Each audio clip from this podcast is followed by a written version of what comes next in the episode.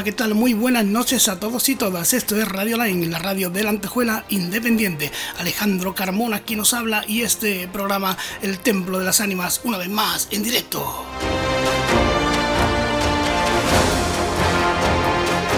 Puedes seguirnos a través de nuestra página de Radio Line en Facebook, como el Templo de las Ánimas en YouTube, en cualquiera de las plataformas de podcast que se te ocurra que exista, como el Templo de las Ánimas, ahí estaremos para que no te pierdas nada a cualquier hora y desde cualquier lugar del mundo.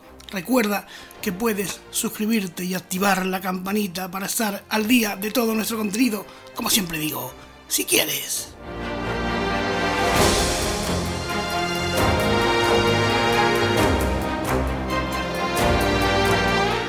Y en esta noche de enero rara y calurosa donde las haya vamos a disfrutar del aprendizaje, vamos a seguir trayendo historias inquietantes, maravillosas y mágicas aquí en el Templo de las Ánimas en una noche muy, muy, muy, pero que muy especial.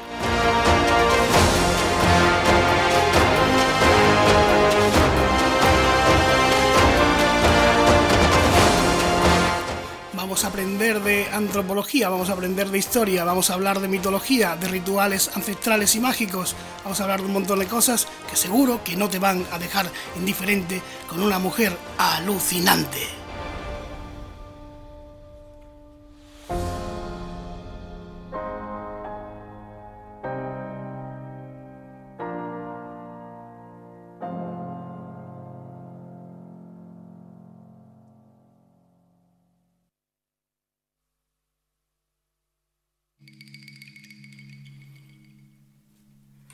Y desde Alcoy, Alicante, tenemos que tener por ahí a, nuestra invitada de esta noche. Una mujer, como os decía en la, en la presentación, una mujer increíble, periodista, además de presentadora y directora de un programa maravilloso que se llama El mundo de, de las trece lunas en la cadena SER en Alcoy, en Alicante. Nos escucha ya Begoña Beneito. Begoña, muy buenas noches. Muy buenas noches, Alejandro. Es un placer estar esta noche contigo y estoy muy feliz. El que está feliz soy yo, te lo aseguro, eh, eh, porque ya tenía, ya tenía yo ganas de tenerte por aquí. Eh, no, y, y, no solo por tus libros, por tus publicaciones, que es lo principal, ¿no? sino porque eres una mujer de radio que, trabaja en la radio. ¿Cómo nace? Yo quiero que me cuentes cómo nace el mundo de las 13 lunas, cómo nace este programa y cómo eh, consigues, consigues transmitirlo en una de las cadenas más importantes de este país, ¿no? Como el la SER, ¿no? Sí, sí, sí. Ha sido un camino muy trabajoso y me tengo que remontar ya hace mucho, mucho tiempo. Eh, los inicios fueron en 2006 y comenzamos eh, prácticamente así como cuando se tiene una reunión con amigos, que a todos nos interesan estos temas, y dijimos, oye, ¿y por qué no podemos hacer un programa de radio eh, y tratar de, hablar de estos temas de manera clara, de manera rigurosa, eh, desde la investigación, con compromiso y tratando cada tema con especialistas, con escritores, con terapeutas, con conferenciantes, todos ellos abanderados y conocedores en profundidad de, sus temas. Y así lo hicimos, y aunque nos costó un poquito introducirnos en, la radio, en Radio Alcoy Cadena Ser, hablamos mucho con su director y tal y, le transmitimos nuestro interés en querer compartir pues todas estas investigaciones que a nosotros pues nos apasionaban. Y, claro le encantó la idea y poquito a poquito pues eh, hemos estado ahí pues haciendo nuestros nuestros programas humildemente y, y bueno como digo yo siempre aprendiendo y escuchando que es, eh, bueno, que es, es uno de los trabajos que a mí me apasiona. Así que bueno, ahí estamos desde el 2006, ya 18 temporadas, y tan ilusionados como el primer día. Ahora, mm, también te tengo que decir, es un trabajo en equipo en el que, claro, pues hemos tenido pues nuestros contratiempos y nuestras idas y venidas, pero al final yo creo que conformamos un equipo un equipo salado, como digo yo.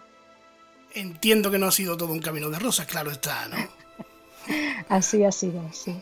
Eh, ¿Y cómo fue entrar? ¿Cómo fue entrar en ese estudio la primera vez? ¿Cómo fue eh, decir, pues, estoy en la SER? La verdad, sí, sí, la verdad es que mm, con muchos nervios, pero al mismo tiempo muy seguros de lo que estábamos haciendo y de lo que teníamos entre manos. Y la verdad es que la radio engancha, es un gusanillo que conforme, conforme vas haciendo programas te va enganchando más. Y, la verdad es que fue, fue uno de los momentos más bonitos, ¿eh? más bonitos, el, el iniciar un programa en radio, sí. Y tú también, como hombre de radio, pues también lo sabes, que es que engancha muchísimo y, y al final, pues bueno, vives, vives eh, porque, porque para transmitirlo lo tienes que vivir y lo tienes que sentir. Tiene, tiene verdad que tiene una magia especial, ¿no? Porque permite al oyente eh, volar con la imaginación y eso es maravilloso, ¿no? Así es. Eh, intentando poner unas músicas adecuadas para cada temática, eh, dejando volar la imaginación, eh, escuchando a cada uno de los contertulios y, la verdad mm, muy feliz y muy agradecida porque esto es un camino en el que vas aprendiendo. Y, la radio te hace ser humilde porque no lo sabes todo, ni mucho menos. ¿eh? Yo siempre digo que yo no sé si lo que hago es radio, pero intento que se le parezca, ¿no? Por eso traigo a, personas así como tú en la noche que cuentan, que cuentan historias. Y yo quería, Begoña, todos tenemos un, ritual iniciático, ¿no? En, todo aquello que emprendemos, da igual lo que sea, ¿no? Eh, ¿Cuál fue el tuyo en el mundo del misterio? ¿Qué saltó? ¿Qué fue lo que hizo que la, que la chispa saltara?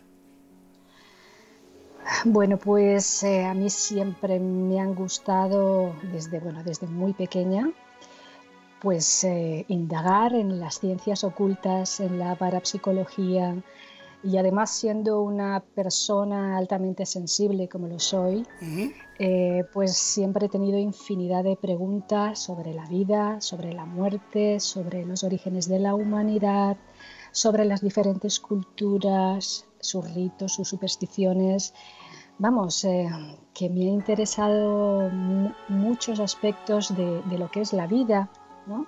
y, sobre todo del poder que tenemos cada persona en la mente, en la palabra, eh, lo que creemos, lo que creamos. Y, y, bueno, y así comenzó todo, mm, por mi inquietud y por la infinidad de preguntas que tengo todavía por responder.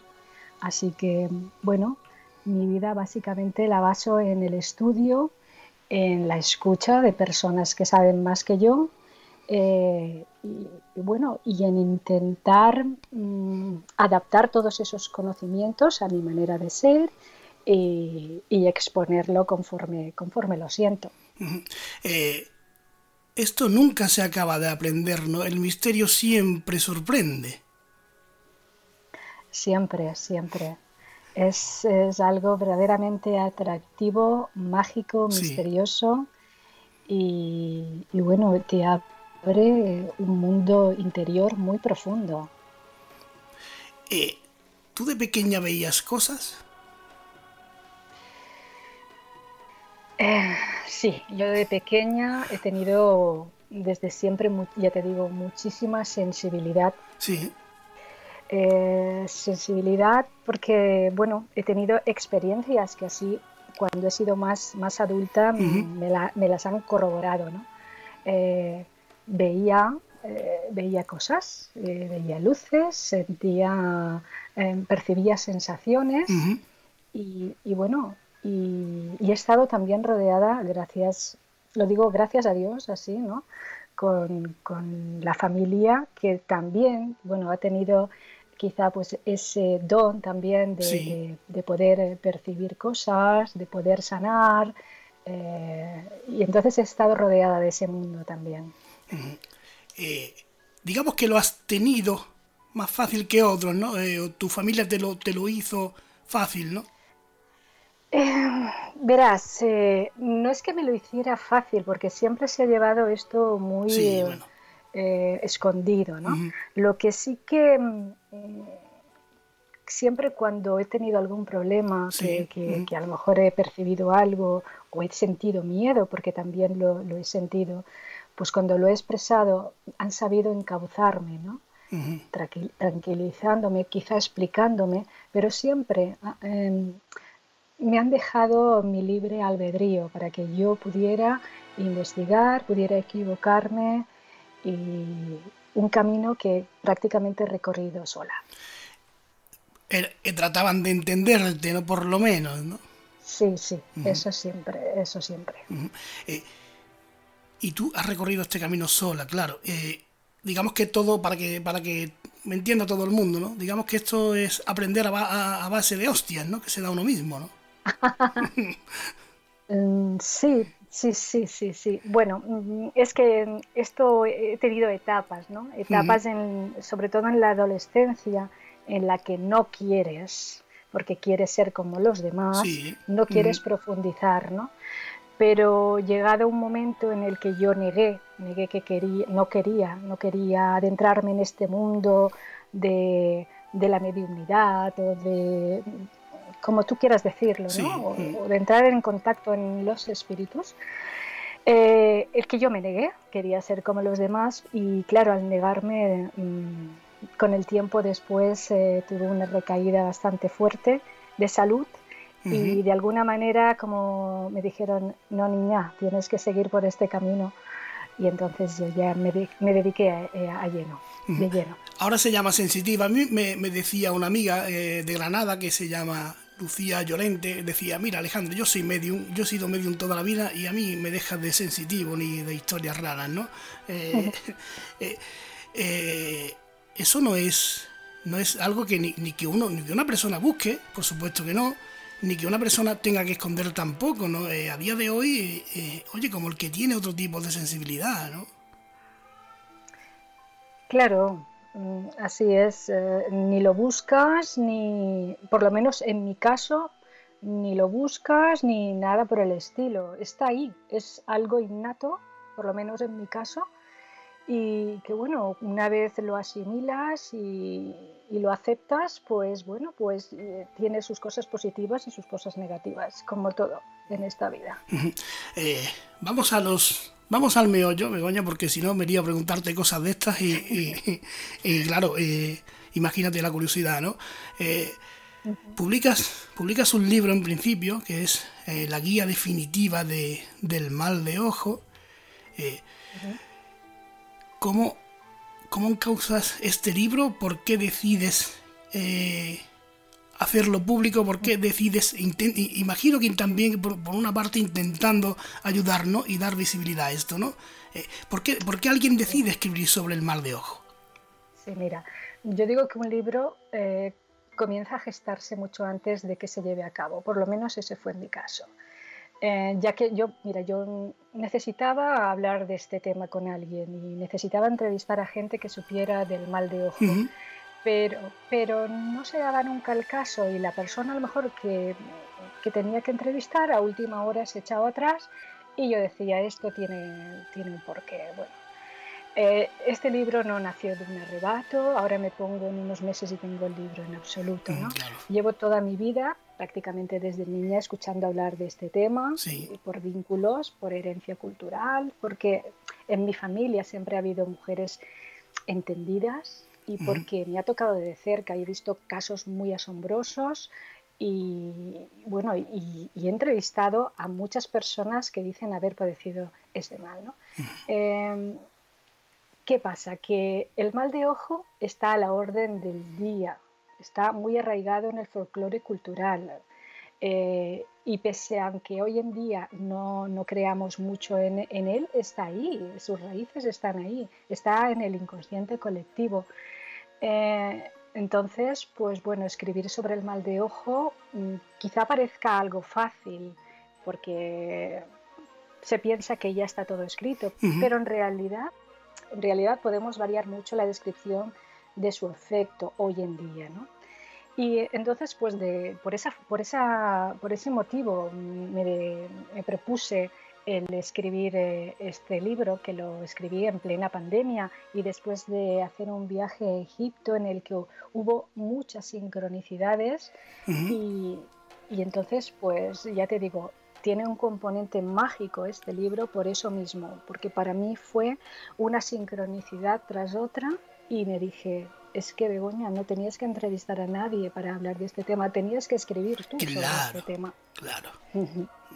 Eh, tú hablas de que en tu familia había entendidas, o la, las entendías, como decimos por aquí, ¿no? Por, por, por mi tierra, por Andalucía, que, que, que, suena también maravilloso, ¿no? Eh, eh, esto imagino que imagino que esto claro a día de hoy porque esto a día de hoy se sigue se sigue llevando se sigue se sigue haciendo se sigue practicando el ahojamiento ¿no? según cuentan y se sigue llevando amuletos y todo esto eh, esto cómo esto de la de la cómo es la, la mirada maligna esto existe de verdad o esto es producto de la mente existe. Y además eh, ya te digo eh, para hablar del mal de ojo es imprescindible llevar la mirada al pasado para descifrar lo que decían los antiguos de este tema eh, y cómo afectaba la fascinación a las vidas cotidianas de, todos estos pueblos de la antigüedad, y ya que nosotros somos herederos de muchas de estas costumbres y que hemos adoptado con total normalidad. Entonces, eh, sí que existe ese poder en la mirada. además, se dice se dice que el mal de ojo radica en el poder de la mirada de una persona que tanto consciente como inconscientemente es capaz de causar dolor o un fuerte impacto emocional. Y todo movido por la envidia o por la admiración excesiva. Ambas vertientes, la admiración y la envidia, conllevan a poder padecer el mal de ojo. Y ya desde la antigüedad, pues Claro, eh, los griegos, los romanos, em, las tradiciones hebraicas eh, en Egipto, vamos, todos te hablan de ese poder de la mirada que es capaz eh, de causar dolor incluso a las, a las cosechas, a los animales, las casas también pueden estar ahojadas. Así que aquí hay, bueno, un componente para desplegar desde todas las culturas que nos indican que siempre ha existido eh, este mal que también se ha llamado fascinación. Pero si la fascinación desmedida puede perjudicar, entonces cualquiera de nosotros en un momento dado podemos estar ahogando a alguien sin saberlo, ¿no? Bueno, eh, sí, mira, por ejemplo, en las tradiciones hebraicas te dicen, bueno, que hay una serie de preceptos que nos recomiendan eh, para no sufrir ahogamiento y para no causar ahogamiento. Por ejemplo, lo que te decían era que tenías que hacer tú un examen propio, un examen de conciencia de tu carácter. Si no soportas a alguien, si eres avaricioso, si hablas mal de los demás, eso ya es un síntoma un síntoma de estar enfermo y de poder ahogar a otra persona. ¿Qué te recomiendan para no caer presa del ahogo o para no ser el causante? Te recomendaban algo muy importante, ¿no? que es no alabar en exceso a tus seres más queridos, a tus hijos, a tus familiares, cuando estás con otras personas. Que no mostraras tus logros, tus bienes, tus riquezas, porque eso puede generar envidia en el otro, ¿no? y que no hagas alarde de tu inteligencia, de tu belleza, de tu saber estar. Eh, o sea que ya ellos en la tradición hebraica te decían o te aconsejaban seguir estos preceptos. Así que bueno, em, algo tendrá que ver, ¿no? Claro, pero eh, eh, lo que lo que lo que lo que me, me, provoca esto es que es que es algo que debemos tomarnos más en serio de lo que nos lo tomamos, ¿no? Porque eh, nunca sabemos si estamos protegidos, nunca sabemos si estamos haciendo daño. Tenemos que, tenemos que, todo radica en la espiritualidad, tenemos que mirarnos hacia nosotros mismos para entender eh, cómo podemos no provocar estas cosas. Claro, porque eh, normalmente siempre radica en lo que es la envidia. Sí, sí si tú eh, siempre te alegras por el bien ajeno, no tendrás envidia ninguna, o sea, de tus ojos no podrá salir esa mirada maliciosa. Eh, quizá, posiblemente, esté más predispuesto pues, una persona que esté siempre angustiada, que esté constantemente preocupada por si le han mirado mal o le han echado un mal de ojo, o vive en ese estado de inquietud. Eh, entonces esta persona suele estar más abierta, más predispuesta a recibir ese mal de ojo. Em, o sea que eh, tiene mucho que ver en el estado emocional que se encuentra una persona. ¿Y cómo, para poder recibir ese ojo. Eh, entiendo que la, la, envidia sana no existe, ¿no? Nada, nada, nada. Eh, la envidia sana no, no existe. O sea, la envidia es envidia, no hay envidia sana. en cambio, podemos cambiar ese término sí y, y sí podemos decir, por ejemplo, a mí también me gustaría. Entonces ya se cambia eh, esa energía o esa vibración. Sí, alegrarse por los méritos del otro. Y ya te digo, esto genera un movimiento positivo. Eh, la envidia sana tiene una connotación, cuando decimos, ah, yo es que tengo envidia sana, ¿no? Pues eso tiene una connotación negativa. Eh, y entonces, pues yo cuando lo he investigado he visto que la envidia es envidia y cuando, cuando se dice es envidia sana no, es, no tiene una connotación mm, positiva, todo lo contrario. ¿Por qué? Si se analiza bien el fondo. ¿Por qué se... De hecho hay envidia... Perdona. No, no, dime, dime, dime. No, de hecho la envidia eh, se puede traducir en una envidia maliciosa, incluso, ¿no? Eh, por ejemplo, como querer que el otro no tenga lo que tiene y también produce un sentimiento de alegría cuando al otro no le van tan bien las cosas. Eh, no quiere que tú destaques. O sea, sí, pero, pero a eso se le llama mal de mucho consuelo. Son mal de mucho consuelo de tonto, ¿no? Así está, ahí está. Tenemos la envidia por los celos, que se camufla bajo una personalidad fuerte, eh, siempre engrandecen lo suyo.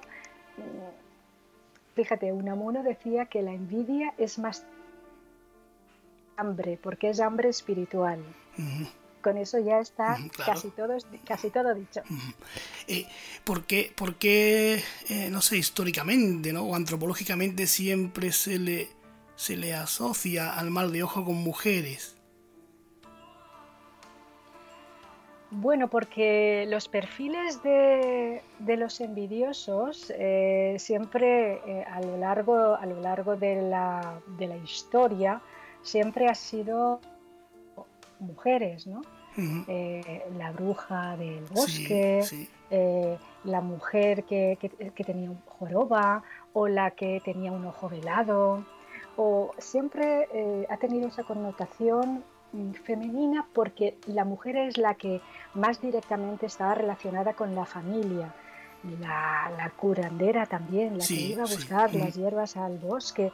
Y, quizá por, por, ese simple hecho de estar más cercana, ser, ser la más matriarcal, eh, bueno, se le, ha, se le ha temido a la mujer.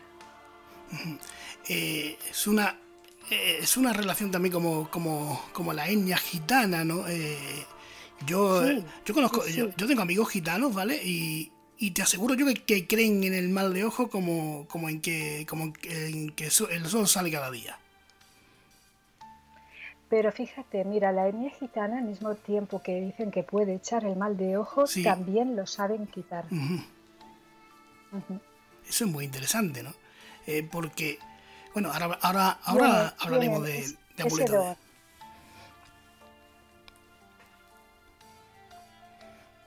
Alejandro. A ver, ahora sí, sí, dime, no, no, que te estaba... sí, ahora sí, es que...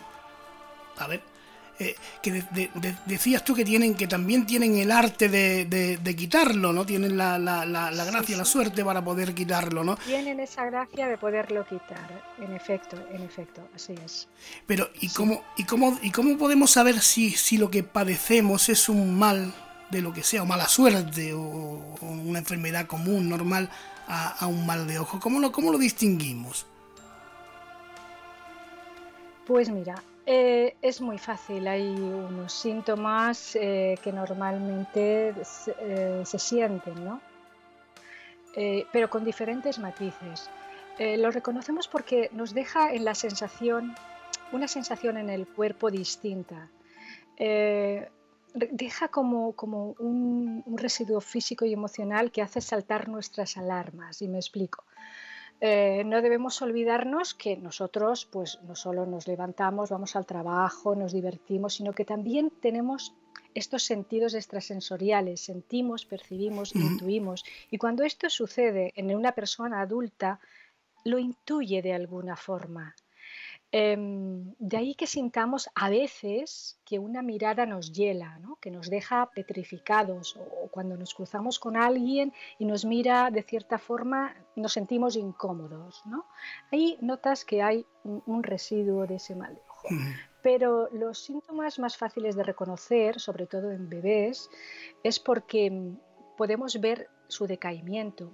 Están amodorraditos, sin apetito, con fiebre, lloran muchísimo eh, y puede que, se les pase y repitan al día siguiente y a la misma hora todo el proceso de malestar físico. Ojo, hablo de que no hayan síntomas de una enfermedad, de un catarro, de una gripe, ¿eh? cuando, cuando la salud está en perfecto estado. ¿no?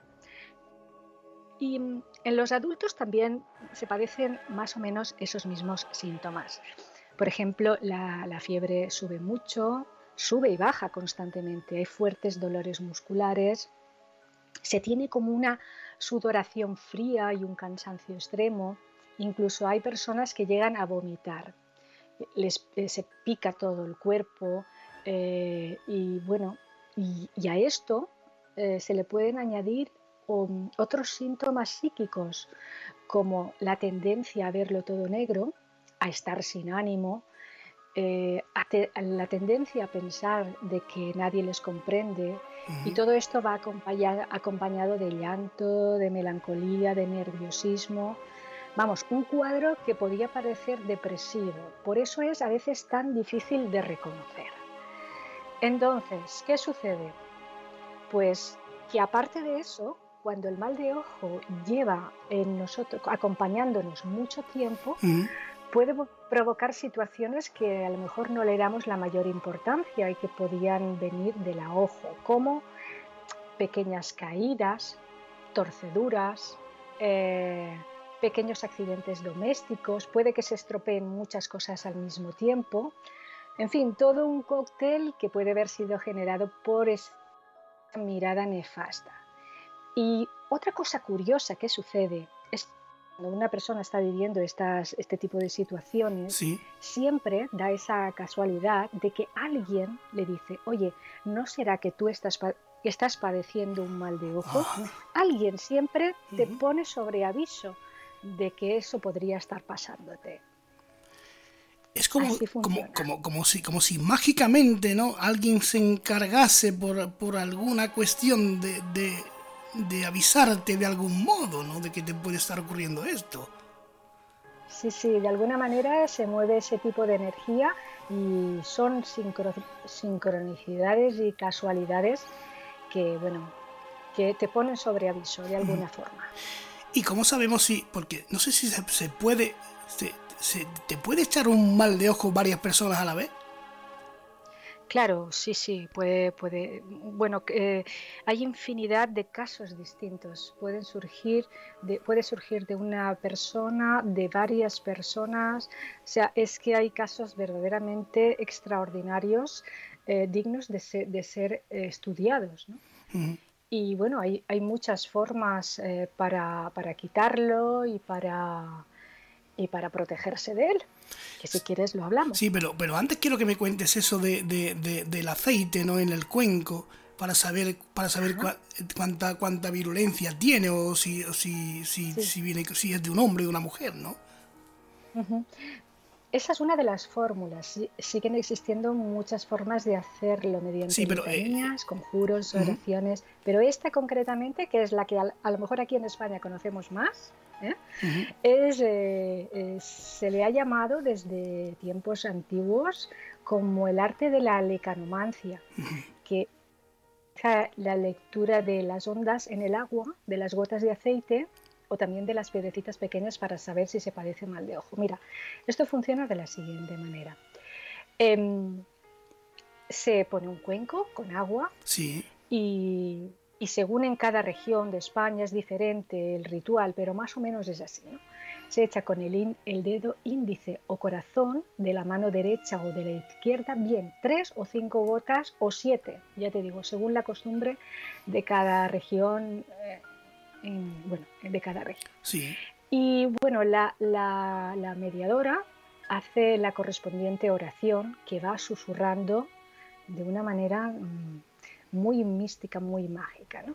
Entonces, una vez hecho este ritual, eh, la entendida pasa a leer lo que dicen esas gotas, que es muy curioso. Mira, si las gotas se abren enseguida, eh, te está diciendo el número de personas que te han podido echar el mal de ojo. Si al poco tiempo esas gotitas se ensanchan o es muy, son muy rápidas, se ensanchan rápidamente, el mal de ojo lleva mucho tiempo contigo, es, viejo. Si es lento, por ejemplo, es reciente. Y si las gotas se juntan, son habladurías y también marcan el mal de ojo de más de una persona. Y si las gotas forman figuras grotescas, pues es, un, es muy fuerte. Eh, si el mal es echado por un hombre, la gota se vuelve neblinosa y si es echado por una mujer, se forman gotitas o perlitas alrededor de, las gotas, formando una especie de anillo. Es todo un mundo, de verdad. Es muy curioso ver este ritual y cómo eh, responden esas gotas de aceite en el agua. Entonces, esta, esta mujer, al hacerte este mismo ritual, ya se va quitando el mal de ojo y bueno, y luego pasan a hacer los rezos que se llaman de una novena. Entonces, pasado ese tiempo, la persona ya tiene que encontrarse mucho mejor. Es que ese es uno de los rituales más, más conocidos. Se pone la piel de gallina porque eh, yo recuerdo aquí en mi pueblo, no diré, no diré el nombre, claro, por supuesto, porque esto no llega a 4.000 habitantes, como comprenderás, no, no es plan de, de contar ciertas cosas, pero, pero sí recuerdo a una anciana, una señora anciana, con una, echando en un cuenco una yema de huevo, eh, perdón, una clara de huevo. Y, así muy vagamente recuerdo que, recuerdo que también que, eh, dependía de la figura que hacía, hablaba de que, de que su familia sufría del mal de ojo. Eh, se me ha puesto la carne de gallina porque me acabo de, acordar de eso. y, y, bueno, yo tengo 44 años, como quien dice, hace cuatro días de esto. O sea que esto no es tan antiguo, ¿no? es un es un es, un, es, es algo que, que, que, que, eriza la piel sobremanera vaya eh, ¿cómo, ¿cómo podemos cómo podemos protegernos bueno cómo podemos primero curarlos pues curarlos de esta forma de esta forma. Siempre han habido eh, mujeres eh, entendidas que, que, han llevado a cabo eh, la cura de este mal. Mm, lamentablemente ahora ya casi, casi, casi hay menos, ¿no? Hay cada vez menos personas, pero la sigue habiendo. Entonces, eh, el ritual este es, el, muy poderoso para poder quitar el mal de ojo. Igual que lo que tú has explicado, la yema de huevo, en Sudamérica le dicen pasarte un blanquillo por alrededor del cuerpo. Esas personas también sabían quitártelo de esa manera. Se puede quitar de otras hierbas y demás, o sea que hay muchas formas de hacerlo. ¿Y cómo nos protegemos? Sí. ¿Cómo nos protegemos? Pues bueno, como ya he dicho, una de las mejor, bueno, una de las fórmulas es eh, eh, eh, pues eso, no, no alegrarse por el mal ajeno, esa es la primera. Y protegernos, pues podemos protegernos con, con amuletos o, o, con el poder de la mente también. Sí. O sea, hay, muchas formas de, protección, desde la protección psíquica que va con el poder de la mente, el, mantener eh, tu propio equilibrio emocional mm, siempre en un estado positivo, cosa un poco difícil, porque en el mundo que vivimos es un poco complicado, Pero bueno, tenemos eh, la protección psíquica y después tenemos eh, mediante estas personas que utilizan los rezos y las letanías que, bueno, eh, que de alguna manera limpian tu aura y, hacen que estés libre, pues bueno, de esas malas energías que pueden llegar a influir. también se dice, ¿no? Que cuando alguien te maldiga, maldícelo tú más, ¿no? Es una forma de proteger también, sí, el efecto sorpresivo siempre se ha dicho que aleja el mal de ojo. en la antigüedad eh, solían sacar la lengua cuando veían que una persona, eh, fíjate si es muy curioso, eh, hoy en día no vamos a ir sacando la lengua ¿no? a los demás, pero sí que es verdad que el efecto sorpresivo y el, bueno, pues el decir, bueno, pues que te voy a echar un mal de ojo y, yo a ti también, ¿sabes? O sea, el, el, tener una respuesta inmediata a este tipo de efectos. ¿Sabes? Eso, es muy importante. Eso es de, de, de, sacar la lengua, se nos decía antes a los niños para que no nos picaran las avispas, fíjate, ¿no? Saca la lengua, cuando haya avispas, saca la lengua, como para que te picase una en la lengua. Eh, es maravilloso todas estas cosas, ¿no? Eh, y amuletos, porque mira, te voy a contar una historia muy breve. Eh, mi mujer es de un pequeño pueblo de Jaén, casi una aldea que no llega a 2.000 habitantes, y cuando recién nacida, pues mi suegra la, llevaba en el carro, ¿no?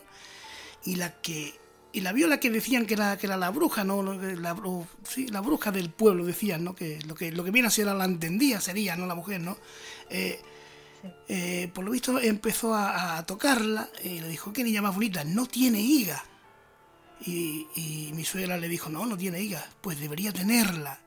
Eh, y mi suegra, imagínate, ¿no? Iba, iba por, por la higa que volaba, ¿no? Esos amuletos sirven, el hilo rojo, la higa y todas estas cosas sirven para proteger. Hay infinidad de amuletos y todos ellos, bueno, eh, son mm, muy, muy poderosos, tienen detrás una historia fascinante y de algún modo todos eh, nos hemos sentido atraídos por ellos en algún momento porque eh, hemos necesitado sentirnos protegidos. los amuletos amuletos y los talismanes pues forman parte de esos objetos más antiguos que han acompañado a la humanidad desde su origen y, y, en cierta manera pues tienen ese, e, e, esa dotación, ¿no? Ese, está vinculado al sustento, al apoyo. Y hablándome de, de, o de la higa, es uno de los más conocidos también aquí en España, en España y, y es uno de los más eficaces. Eh, y bueno, representa, para quien no lo sepa, eh, la mano cerrada con el dedo pulgar apresionándolo entre los dedos índice y corazón. Este amuleto tiene un poder protector contra todo mal. ¿Me escuchas bien? Sí, sí, te oigo perfectamente, sí. Alejandro. Sí, sí, te oigo, perfectamente. estaba escuchando la música de fondo y, no sabía yo. Pues, como te iba diciendo, es protector contra todo mal y siempre se ha dicho que ha sido el talismán del Camino de Santiago y el protector del peregrino. Está relacionado con las vírgenes, las vírgenes negras, los cultos más paganos. Y fíjate, hay una pintura de Diego de Velázquez en la que está pintado el infante, el hijo de, Felipe IV, y lleva en su hombro izquierdo eh, dicha figa. O sea, que fíjate tú, en la realeza eh, ya se utilizaban todo este tipo, bueno, utilizaban muchísimos amuletos. Y mm, bueno, los marineros, las matronas, eh, la sacaban, la, higa, en presencia de cualquier amenaza y decían, toma la mano, a lo que si alguien se sentía aludido a esto y quería estar libre de ser ahojador, decía, Dios la bendiga. O sea, era como ahí un, diálogo así para saber quién era el que echaba mal de ojo y no.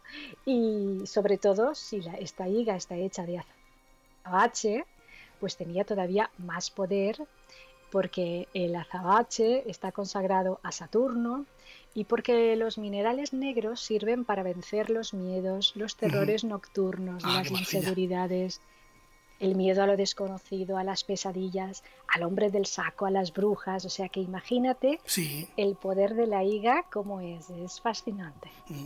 Para todos estos seres mitológicos que tenemos en España serviría, ¿no? Fíjate, ¿no? Eh, si nos vamos a una, zona como la Surden, ¿no? Con el macho Lanú y el tío del bronce y todos estos, ¿no? Con, una simple higa parece nos podríamos proteger perfectamente, ¿no? Eh, ¿y, la, ¿Y la iglesia? ¿Qué trato le da la iglesia a esto? bueno, la la postura de la Iglesia ha ido variando según sus convicciones y según, la época. Mm, Entre los siglos XV y XVIII, pues había una necesidad en el pueblo aristocrático eh, para que los círculos más intelectuales, los médicos, incluso los teólogos, investigaran y aportaran datos que les eximieran a ellos de ser supersticiosos. Eh, pues ellos lo tenían muy claro que eso solamente podía darse en las personas que eran incultas o que pertenecían a una clase social más baja. Pero fíjate que fue mm, eh, la iglesia, o sea, dentro del núcleo de la iglesia se han redactado pues, pues cantidad de documentos por médicos, teólogos, por ejemplo, eh, el que escribió Enrique de Villena en su tratado sobre la fascinación. Es decir, en este tratado confluyen pues, conocimientos y creencias medievales, hebreas, árabes, occidentales. Y, bueno, y todo esto lo hizo de forma epistolar, detallando el mal, la prevención, el diagnóstico, y todo esto pues dentro del núcleo de la iglesia. Así que fíjate tú que no estaban lejos de, esta creencia, lo que pasa es que se trataba de esta forma. Sí, claro de esta forma encubierta, de alguna manera. Sí, mm. eh, bueno, ha venido pasando con todo, incluso, incluso con, con apariciones, digamos, paganas, se han, se han ido, mm, no sé cómo llamarlo, se, han ido convirtiendo al cristianismo, ¿no? Incluso la Santa Compañía, por ejemplo, ¿no? Eh, que viene mucho más atrás y sin embargo la han utilizado como algo, como almas del purgatorio, ¿no? Es como para como para, para, para asustar a la gente, ¿no?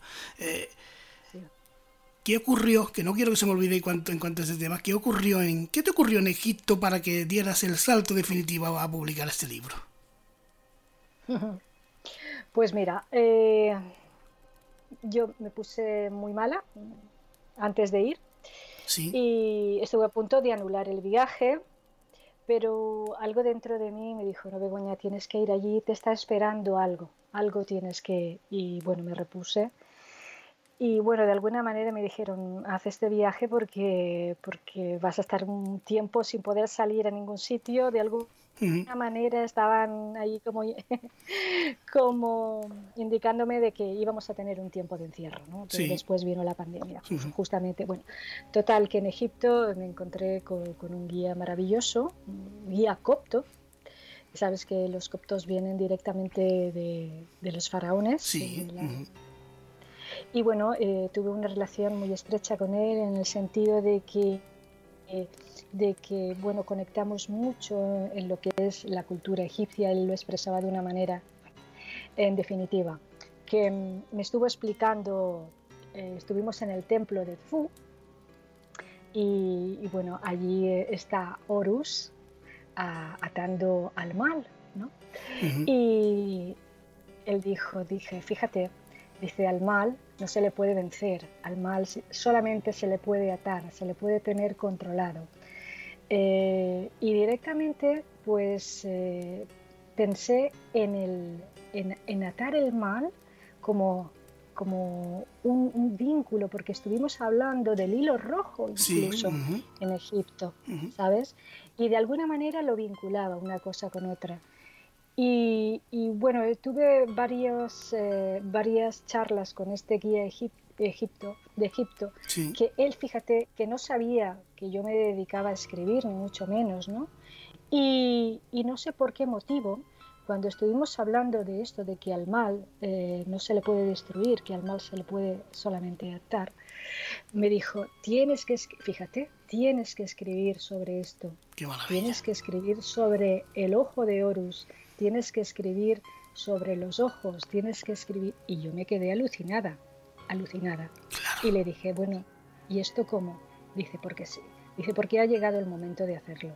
Y yo me quedé verdaderamente sorprendida.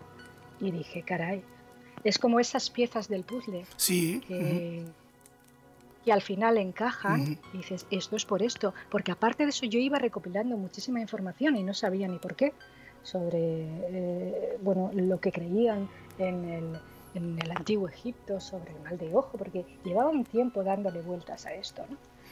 Y, claro, y, ante mí, pues bueno, mm, solamente me faltó escuchar las palabras de este día eh, diciéndome esto y la verdad es que me quedé bastante alucinada. Es la magia que va... Aquí, la magia va surgiendo, una magia total, una magia total, sí, sí, sí. Porque dice, ¿tú entiendes qué significa esto? Lo de atar al mal. Yo digo, por supuesto que lo entiendo, ¿no? Porque una tipo, fue una conversación bastante extensa, ¿no? y, y, una cosa me llevó a la otra. La verdad es que fue bastante impactante para mí eh, ese viaje. Entonces, cuando llegué aquí a España, pues dije, pues ahora es el momento. De ese momento. Es una, es una maravilla. Eh, Begoña, ¿cómo se te ocurre escribir el gran libro de la muerte?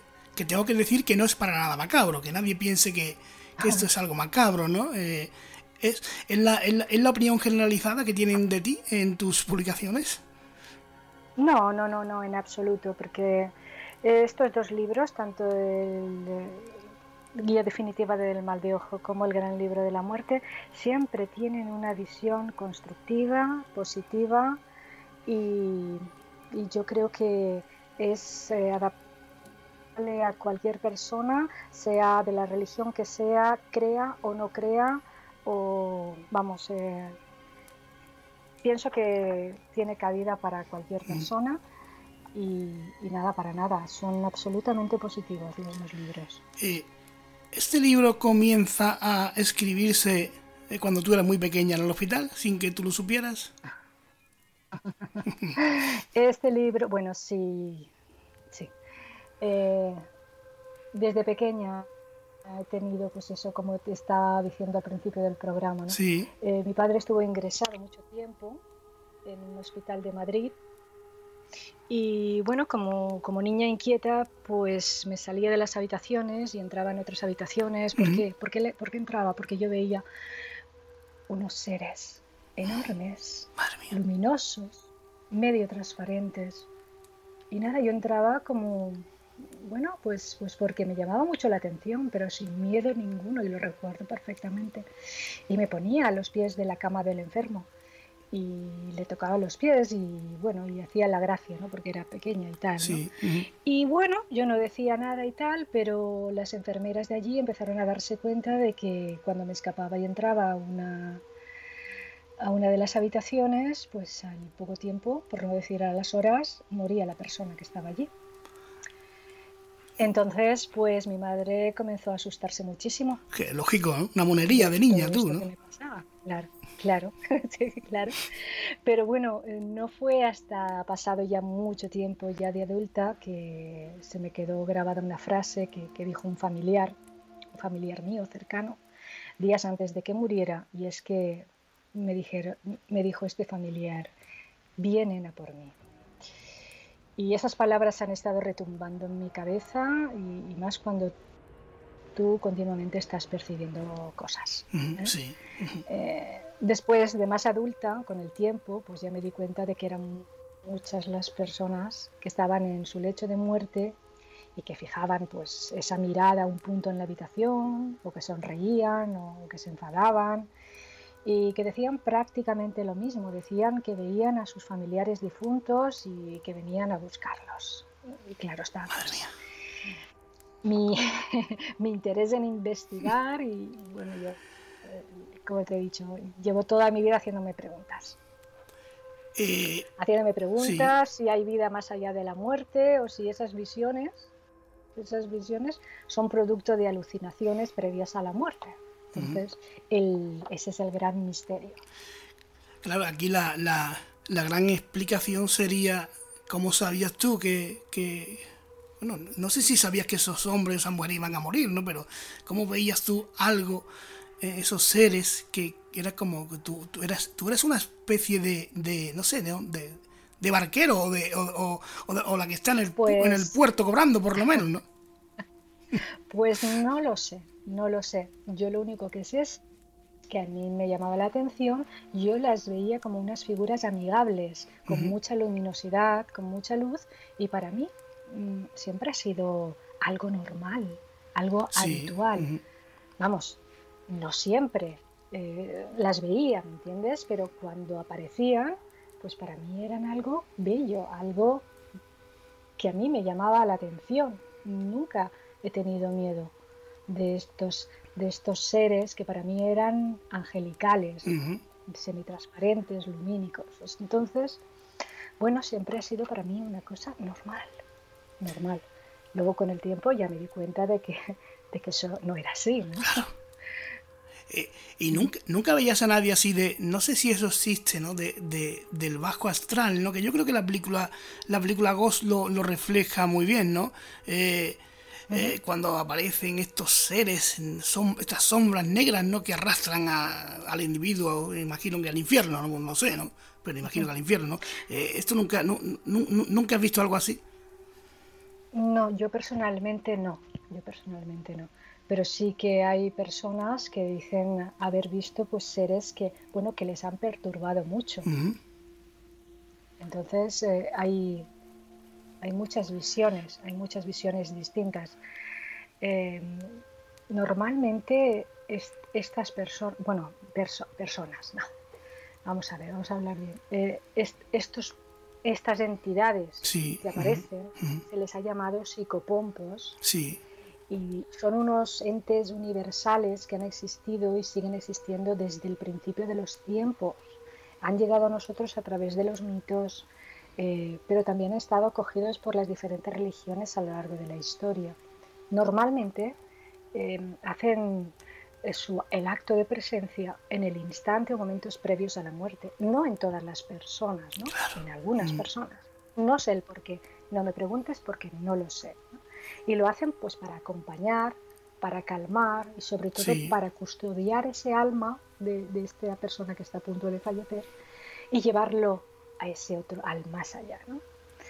Así que incluso, fíjate Alejandro, eh, muchas personas acompañantes de estos, eh, de estos moribundos eh, han podido, han podido vislumbrarlos, porque a veces se crean siluetas leves, ¿no? tienen un olor particular también, que eso se le ha llamado clariescencia o osmogénesis.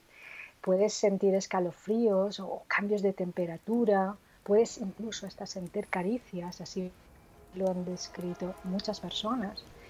Y aparecen pues como familiares ya fallecidos, como amigos que, que, se han ido antes que tú, seres de lo, de lo que estaba hablando, seres de luz o entidades angélicas. Incluso mascotas, ¿no? Eh, sí, incluso mascotas que ya murieron, ¿no? Pero también, como tú has dicho, también pueden aparecer figuras grotescas de ese bajo astral. Ahí ya entramos en otro terreno, ¿sabes? Y, y, muchas veces se suele hasta escuchar chasquidos. Madre de Dios. Unos ruidos fuertes. Sí, sí, la presencia de, de estos psicopompos se advierte si la persona es sensitiva o si es el momento adecuado, si la persona está preparada para, para verlos o, presentirlos, pues eh, suelen dar estos signos. Claro, es que eh, es, alucinante, ¿no? Porque en esta, en, esta película que te hablaba antes de Gorno, eh, hay una escena en el hospital donde le dice un, un señor, bueno, un, supuesto espíritu, una, a, Padre Swan, ¿no? Le dice, mira, mira este que ha muerto, y vienen los seres de luz. Es mucho peor porque, bueno, lo, peor hubiera sido que hubiesen venido los otros, ¿no? Y, contándolo tú así de esa manera que lo estás contando es sobrecogedor. Eh, pensar que uno en sus últimos momentos se puede ver, sea lo que sea, con algo así, ¿no? Eh, porque no a todos nos vienen a buscar, ¿verdad? No a todos, no a todos. Bueno, el cine recogido hay muchísimas películas. Sí. Está una película brasileña que se llama Nuestro Hogar, eh, que está basada en las experiencias de Chico Xavier, uno de los medios más famosos, y, narra cómo los espíritus recién llegados, pues eso, pasan por esas fases de recuperación y de educación espiritual. Eh, Ghost es, bueno, es la más eh, bueno, la, la, más romántica. Sí, no, pero, pero, pero, si, pero si lo ves desde el punto de vista de, creo que creo que está bastante bien estructurada y por lo que hablo con gente está bastante bien eh, realizado en este en este eh, en este ámbito, ¿no? En la luz y la sombra, ¿no? Eh, sí, la verdad es que está muy bien reflejado. Pero ¿cuáles son estos seres, digamos, eh, existen los ángeles, eh, eh, existe, existe, se tiene la creencia en el mito de, de Caronte, que esto viene ya muy antiguo, ¿no? Que, se, previo pago habría que pagar, ¿no? esto, esto, ha llegado a nuestros días. Sí, claro, los mitos son los que sustentan muchos de, de los sistemas de creencias que tenemos. Eh, y en realidad todos los pueblos han expresado a través de, estos mitos. De hecho, mira, en la portada de mi libro está Caronte, que es, eh, bueno, eh, la ilustración es del, cuadro del paso de la laguna Estigia, de Joachim Patinir. Y bueno, Caronte es una de las primeras imágenes icónicas que nos viene a la mente si hablamos de, de, estas entidades, de los psicopompos, esos acompañantes, esos, esos conductores de almas. Y, también es llamado el barquero del Hades. Su figura, desde luego, a mí mm, me estremece, ya que la iconografía la, ha plasmado como un viejo con cara de pocos amigos, desaliñado, un aspecto no muy amigable, ¿no? que se envuelve con su capa, que recoge a las sombras de los difuntos y que, y que debe atravesar esa laguna estigia con ellos hasta llegar al reino de los muertos. Pero para ello los familiares mm, del difunto debían cumplir con, el ritual, que constaba en el pago de, del óvulo como, ese honorario establecido, porque si no, eh, el difunto quedaba vagando por la orilla durante cientos de años. Y, y bueno, mm, es curioso, fíjate que Caronte que es una de las imágenes más icónicas de, de significa brillo intenso. Quizás se trata de esa luz que necesita el alma desencarnada para llegar hasta su destino. O sea que los mitos son verdaderamente alucinantes en la forma que te explican cómo es ese paso hacia el otro lado. Y esto es cierto, ¿no? Esto de las monedas en los ojos o, debajo de la, de la lengua, pero, pero, eh, ¿hay alguna cultura que se siga haciendo a día de hoy? Pues mira, eh, ahí ya sí que no, no sabría decirte, no tengo ni idea, no tengo ni idea. Porque sería, bueno... se forma parte de los ritos, de los mitos y no lo sé, si hoy en día... Eh, bueno, hoy en día hay muchísimos rituales. Eh, los tobajas, por ejemplo, que están en Indonesia, pues eh, sacan a sus muertos una vez al año o cada tres años, no recuerdo bien, y los sacan para ponerlos guapos, acicalarlos de nuevo, e incluso hacerse foto con ellos. O sea que es que cada pueblo lleva unos rituales eh, distintos a la, en, el proceso este de, de la muerte y de sus difuntos. ¿Por qué noviembre es el mes de los muertos? Bueno, pues eh, esto es muy curioso porque es que la, Iglesia se vio obligada a escoger un día para recordar a todos los muertos que se originaron a raíz de una persecución, la persecución de los cristianos en Roma, eh, y esto duró durante 10 años y una cantidad de muertos horribles. ¿no? Entonces el Papa Gregorio III fijó este aniversario para el 1 de noviembre en respuesta a la celebración pagana de Samaín, que es el Año Nuevo Celta, que se festejaba eh, la noche del 31 de octubre y más o menos los días previos, la semana de antes, la semana de después. Entonces, eh, sabemos que la Iglesia ha adoptado muchos de sus cultos basándose en los ritos paganos para no perder adeptos. Eso, eso, es evidente, ¿no? Y precisamente escogió esta festividad del Año Nuevo Celta porque era una fecha de transición en la que comenzaba la estación oscura y esta estación oscura es en la mitad del equinoccio de otoño y el solsticio de invierno. En esta festividad era cuando se celebraban, pues bueno, se llevaban a cabo banquetes eh, con abundante comida, em, se arreglaban las tumbas de los difuntos, se tenían muy presentes. Y, y esta festividad terminaba con un aspecto muy enigmático eh, con una celebración que se denominaba la celebración de los espíritus, en la que sacerdotes, druidas vestían con pieles de animales, se pintaban el rostro para hacer como de intermediarios entre los hombres y los espíritus, porque decían que estaba muy fina esa línea y era el momento eh, justo para poder eh, comunicarse con ellos. Entonces, por eso Gregorio III optó por esta fecha y no por otra, pues ya que consideraban que era, que era una, una, fecha clave eh, para poder celebrar el Día de los Difuntos. Claro, es que, es que hay, hay, hay tanto, hay tanto que, que, preguntar y tanto que, cuestionar aquí que, que, no tendríamos noche, pero yo quiero que me hables de, yo quiero que me cuentes el mito de, de, de San Cristóbal. El mito de San Cristóbal. A ver, pues es que eh, es que es muy curioso. Y mágico, es que es algo mágico. ¿Eh? Que me, parece algo mágico. Sí, la verdad es que eh, San Cristóbal, bueno, ¿quién no lo conoce, no? Yo, yo recuerdo que mi padre llevaba en el SEAT 600 una especie de plaquita alargada que iba sujeta con un imán y con la, con la imagen de San Cristóbal que decía, no corras, papá. Bueno, o sea, es el patrón de los conductores, pero conductores, fíjate, conductores hacia el más allá también, ¿no? Em, en nuestra creencia, fíjate, San Cristóbal, eh, en, los inicios em, podemos encontrarnos con santos en los que San Cristóbal está representado con cabeza de perro o sea, eh, eh, de forma cinocéfala. y, es en realidad una cristianización del dios egipcio Anubis, que es la representación de cuerpo humano y la cabeza de chacal. O sea que los primeros cristianos ya ponían a San Cristóbal con cabeza de, de, carne, de, perro.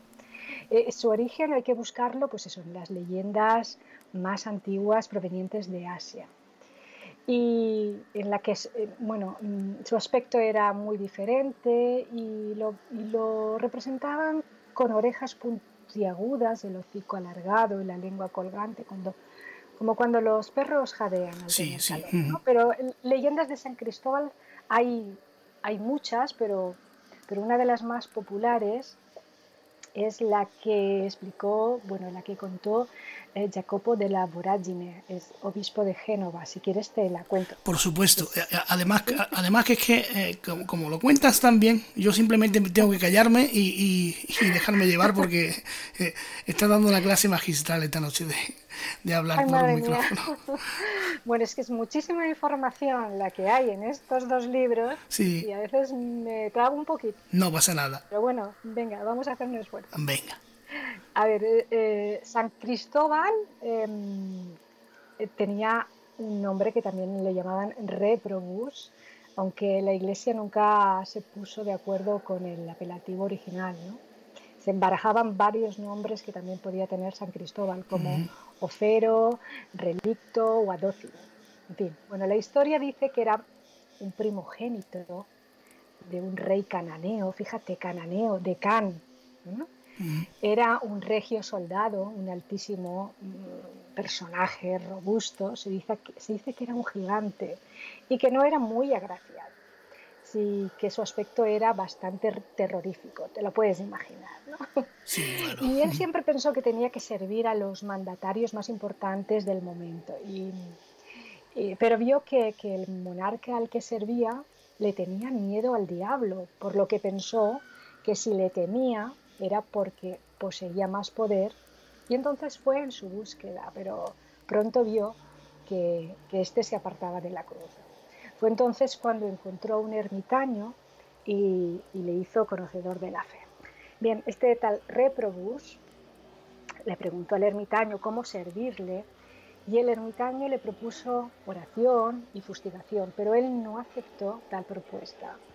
Eh, pero en cambio sí que aceptó la sugerencia de que, siendo él tan fuerte, podía ayudar a cruzar a los viajeros un río cercano.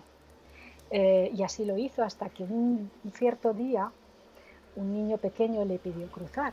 Durante esa travesía el río comenzó a crecer y a volverse mucho más bravo y el niño comenzó a pesarle horrores cada vez más, tanto que no podía con él, se hundía.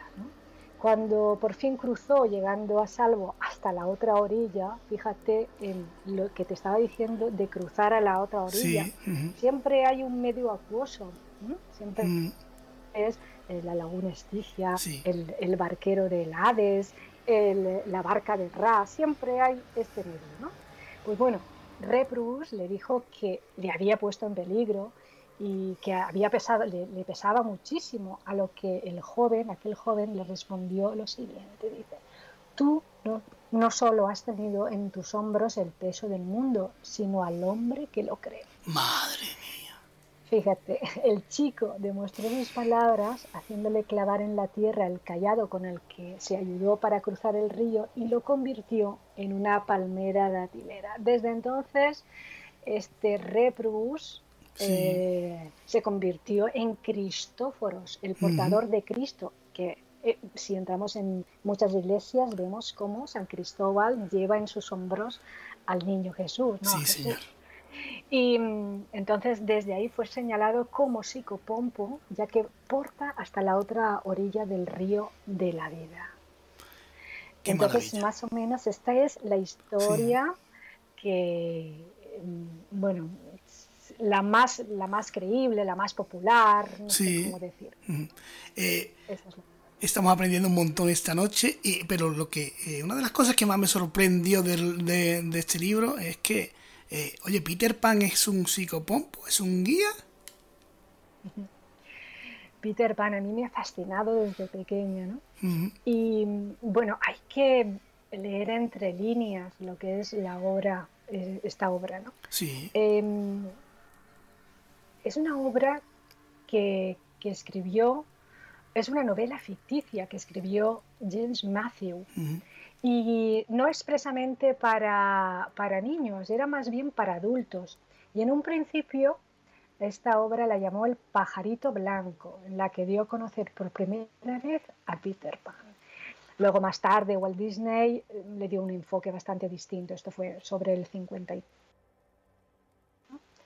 Eh, le dio un enfoque pues más amable, más comercial, pero bueno, tras esa fachada tan amable que todos recordamos sobre todo, como digo, por la filmografía, se esconde este personaje, Peter Pan, ¿no? que no es un personaje tan afectivo, no es tan sugestivo. Peter Pan, fíjate, se mostraba como un niño eterno, que nunca crecía.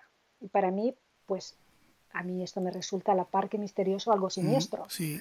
Em, entonces, debemos reparar en esos detalles para ver que Peter Pan es, encarna una figura de psicopompo.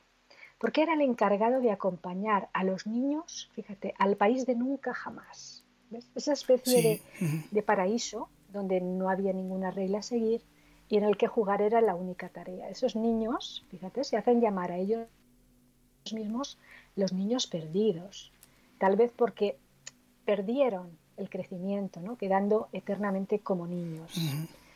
Fíjate, era un niño que no podía crecer, que no quería crecer un niño que no podía morir, un niño que vuela, un niño que también tenía una apariencia de elfo y, un niño que está entre aquí y allí, por lo que la gente a veces no podía verlo. En fin, eh, un niño que según dice la historia, recogía a los chicos fallecidos para llevarlos elevándolos hacia lo más alto del cielo para después girar en la segunda estrella a la derecha, volando hasta el amanecer para llegar renacidos al país de nunca jamás. Vamos, claramente, es un psicopompo. Madre mía, claro. Madre mía, qué, pero qué maravilla. Claro, es que solamente, solamente de guías daría para, para, para mil libros. Y es que es, un sinfín de, de historias. Oye, yo no. Eh, eh, es que yo, eh, claro, estoy alucinando, lógico. yo quiero que me hables de las las moiras. ¿Qué son estos seres? Bueno, las moiras son unos seres mitológicos también, ¿no? Y eran tres hermanas y tres hermanas hilanderas. E, e, este nombre de moira significa repartidoras y se decía que eran las personificaciones del propio destino. En la mitología romana se les ha llamado también parcas. Quizá este nombre no suene más, ¿verdad? Sí, claro. la parca. Las moiras. Sí. Y bueno, y también eran las encargadas de conducir las almas fallecidas al lugar en el que debían estar. Habían tres hermanas. Una era Cloto, que era la hilandera, y, y, era la que daba inicio, la que comenzaba a hilar en la rueca del destino, la vida, pues la vida de una persona, ¿no? Era la que presidía el nacimiento. Después estaba la otra hermana, llamada Laquesis, que su nombre significa la que echa suertes, y ella era la que ofrecía la duración de la vida. Tenía el poder de determinar todo el futuro de las personas. Fíjate, era definida como una matrona también y desenvolvía una tira de papel en la que estaba escrito el destino de todos los humanos. Ella se encargaba de hilar con la rueca ese filo hino, ese filo, perdón, ese filo hilo del que pendía la vida, ¿no? Y lo hacía de, con tres colores.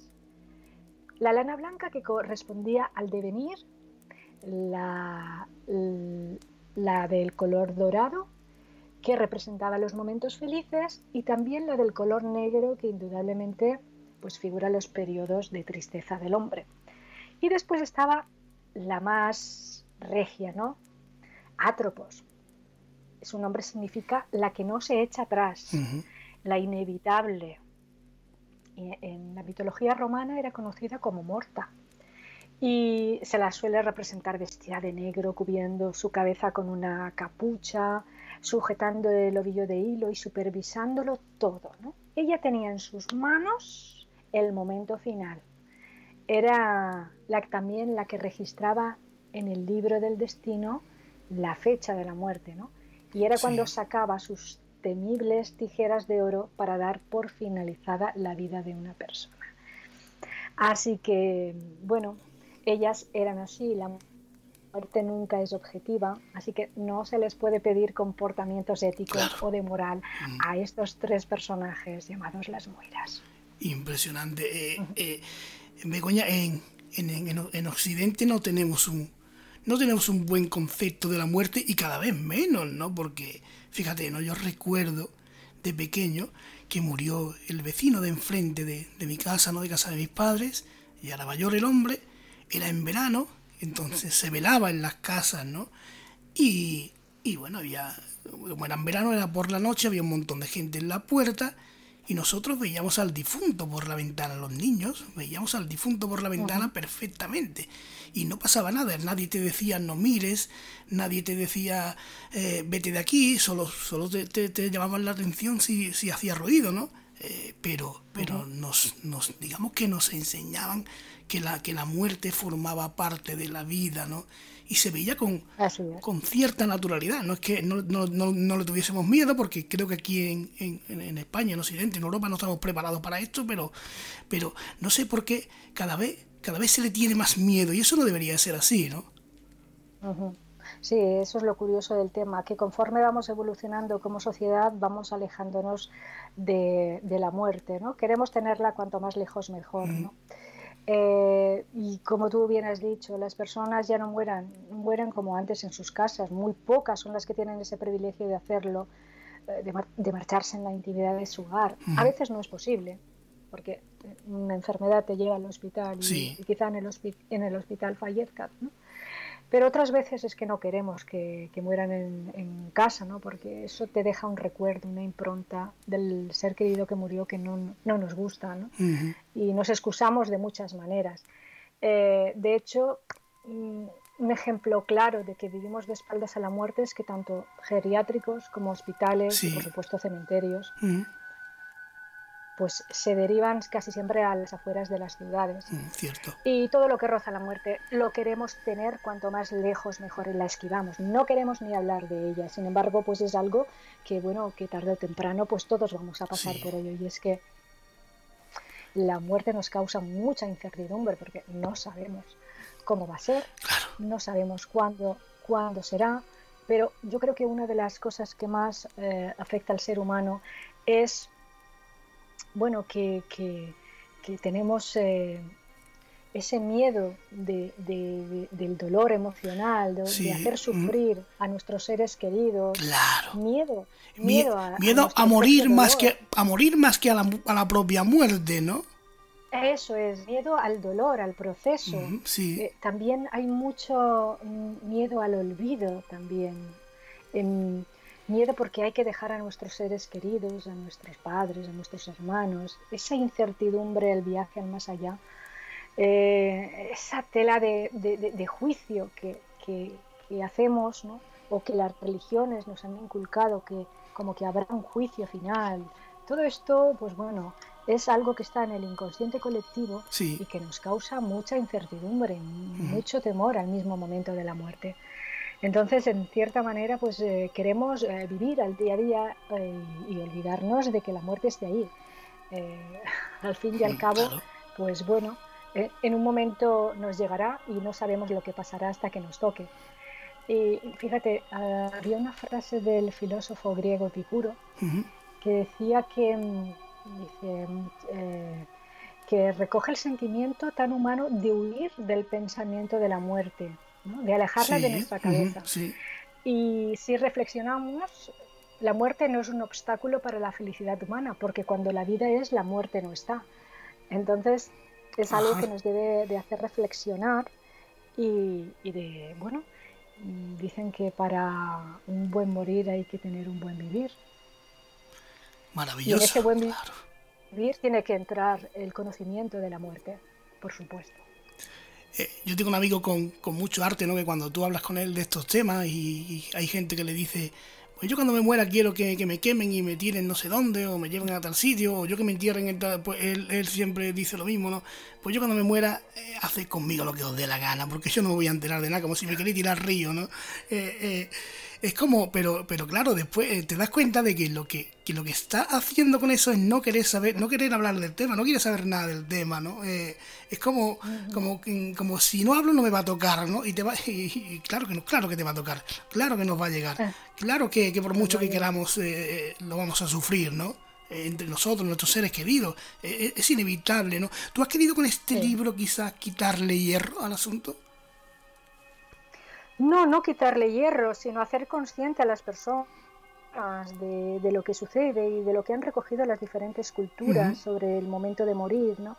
Em, eh, quizá o sea, el proceso biológico por el que pasa un moribundo en sus horas finales está muy estudiado por la ciencia, ¿no? por la medicina, pero nadie sabe lo que ocurre realmente en el último momento. Entonces, recoger todo lo que las culturas de, otras civilizaciones han plasmado sobre, sobre el momento de la muerte creo que, que es, eh, es un bálsamo que nos puede ayudar a, las personas. ¿no? Porque, por ejemplo, eh, para Mahansa, eh, que es de la filosofía oriental, lo describe perfectamente. La teosofía también lo describe muy bien. Paramahansa dice que explica ese proceso, ¿no? Y es, es, tan poético y al mismo tiempo tan enriquecedor y tan esperanzador que, mm, son textos que, que, alejan el temor a la muerte, pero no tan solo que la alejan, sino que te hacen vivir la vida más plena y más presente y más conscientemente. Entonces yo creo que es una manera de reflejar que esos temores eh, los podemos suavizar si nos, eh, nos interesamos en, conocer pues, todo lo que estas civilizaciones antiguas eh, o filósofos como Sócrates o como Platón o como otras, otras culturas han querido dejarnos sobre, sobre la muerte. Begoña, yo no sé qué nos vamos a encontrar cuando nos vayamos, sí sé que, que a mí este libro me, me, está haciendo, eh, haciendo pensar y reflexionar, ¿no? Que, quizás no sea tan grave no morirse, ¿no? Eh, yo no sé, no sé si, si bueno, yo, yo siempre digo, no digo, bueno, yo no sé si voy a ir al infierno, yo no he matado a nadie, ni he robado a nadie, ni, pero claro, pero lo que, yo no sé si, si, si voy al, si, voy al cielo tampoco, ¿no? Pero si tengo que emprender el viaje, quizás cuando tú te, te comienzas a empapar de este tipo de historias, quizás no sea tan malo, ¿no? Ese trascender, ¿no? sí esa parábola que se habla también cuando la, oruga se convierte en mariposa, ¿no? es una transformación, es una liberación del cuerpo eh, y, el alma sigue su camino y, su, y, su, proceso evolutivo. Eh, quizá es un descanso para el cuerpo físico y, bueno, mm, ya te digo, o sea que conocer todos estos puntos de vista y interiorizarlos y, sacar tus propias conclusiones, creo que eso enriquece y, quizá evite pues ese temor, ese temor a, la muerte. Eh, Begoña, ¿dónde podemos encontrar estos libros y dónde podemos escuchar tu programa? A ver, mira, estos libros se pueden encontrar en cualquier librería, eh, también están en, plataformas eh, como Amazon y demás. y, nada, en la librería más cercana. Yo soy de librerías cercanas. y si no lo tienen, vamos, en un par de días lo, lo pueden obtener. Así que bueno, pues en cualquier librería, cualquier eh, gran almacén, como quieran, se puede encontrar perfectamente. ¿Y dónde escucharme? Eh, pues bueno, yo, como he dicho al principio, estoy en Radio Alcoy Cadena Ser. Sí. Y desde allí emitimos nuestro programa, que después lo subimos en la página oficial de, de la SER y también en el, eh, en el podcast, en iVoox y bueno, en las plataformas. En las plataformas se puede escuchar. Eh, Begoña, mm, gracias por, por cómo lo cuentas, sobre todo porque eh, en la noche, en la magia de la, de la radio, ¿no? Lo que sea esto, es parecido a la radio porque no hay imagen, ¿no? Eh, suena, suena, suena una voz cálida, suena una voz misteriosa y suena una voz potente, eh, a, pesar de la dulzura, ¿no? De, su timbre, ¿no? Eh, y es una maravilla escucharte, pero gracias sobre todo por hacerme ver la vida y la muerte de otra manera. No sé cómo explicarlo, pero algo, algo distinto se siente cuando se lee este tipo de historias. Me ha encantado tenerte aquí y ha sido un lujo que, voy a guardar como oro en paño porque merece la pena, merece la pena hablar contigo y merece la pena haberte tenido aquí esta noche. Nada, el placer ha sido mío. He estado muy a gusto contigo, Alejandro. Y yo encantada de, contaros estas historias que, bueno, que tienen su halo de misterio y en el que bueno, todos aprendemos. Así que yo estoy muy feliz de haber estado en tu programa y a tu disposición cuando quieras. Cuando quieras hablamos de lo que quieras. Un abrazo enorme, Begoña. Un abrazo para ti también. Buenas noches. Un beso.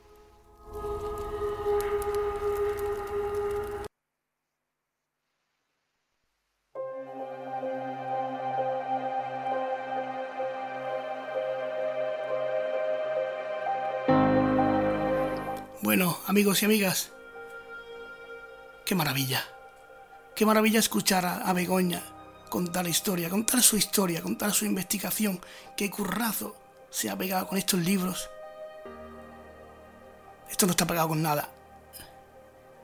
Eh, dejarte llevar por la noche, por la voz tan cálida, por el conocimiento, por lo que estamos aprendiendo en el Templo de las Ánimas merece la pena hacer este programa.